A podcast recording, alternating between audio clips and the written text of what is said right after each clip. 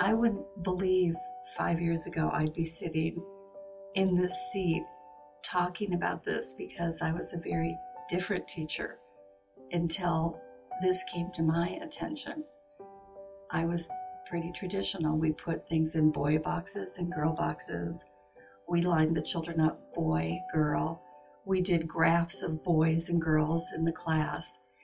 And then when all of a sudden this wonderful student came along, we had to rethink things that had been traditional activities that we did every you know year in kindergarten and really rework and, and look at things in a whole new light because we want each child to be their authentic self.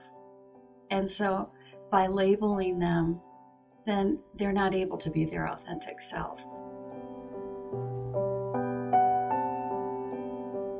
We grouped things in terms of color, or um, we do animals. So, colors and animals in kindergarten worked really well.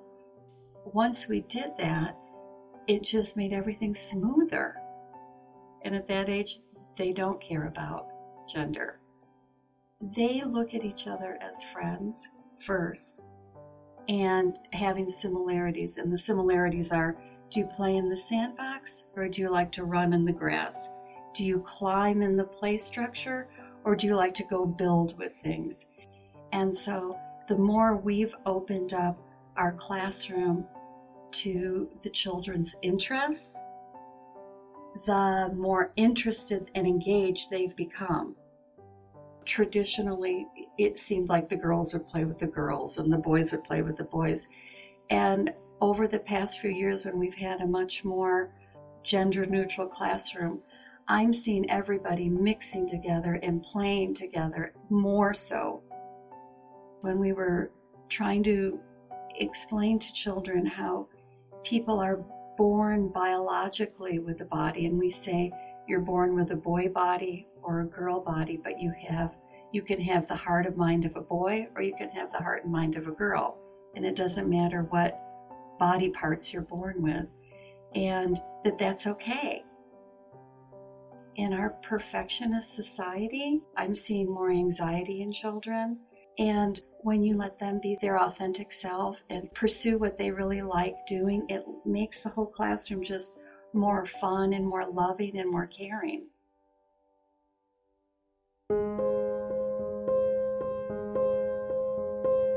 A lot of literature is gender neutral, but a lot isn't. And so there are some books that are no longer in our classroom just because we want to keep it as open and gender neutral as we can. We really strive to have our even little kindergartners feel a global sense of community and be aware of the world and how we're all alike. I think in kindergarten we open the door to learning and loving learning and friendships and how to form relationships. And this is just such a great opportunity to stop a lot of hatred and, and sad things that happen in our world. I think the best part of education is how each year is different, and each year you, as a teacher, grow because you learn so much from your students. It, it, it took a little bit of of thinking and, and, still I'll catch myself because I'm, it's so ingrained boy and girl. But it's kind of fun and challenging to keep this uh, ever present in my teaching and in my interactions with the children and, and what I bring into the classroom. I think it made me a better person.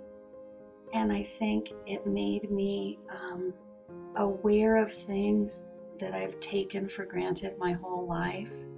I, it really humbled me. I can't believe the journey that some people take to be their true selves. Children and, and adults and adolescents that are, are dealing with this, my heart goes out to them. This is real and this is not their choice. Hopefully, I can help people through this journey and help people realize that this is not a, an easy thing for anyone, but it's a it's wonderful and it's loving to be able to accept everyone and to help everyone become their authentic self and to support them along the way.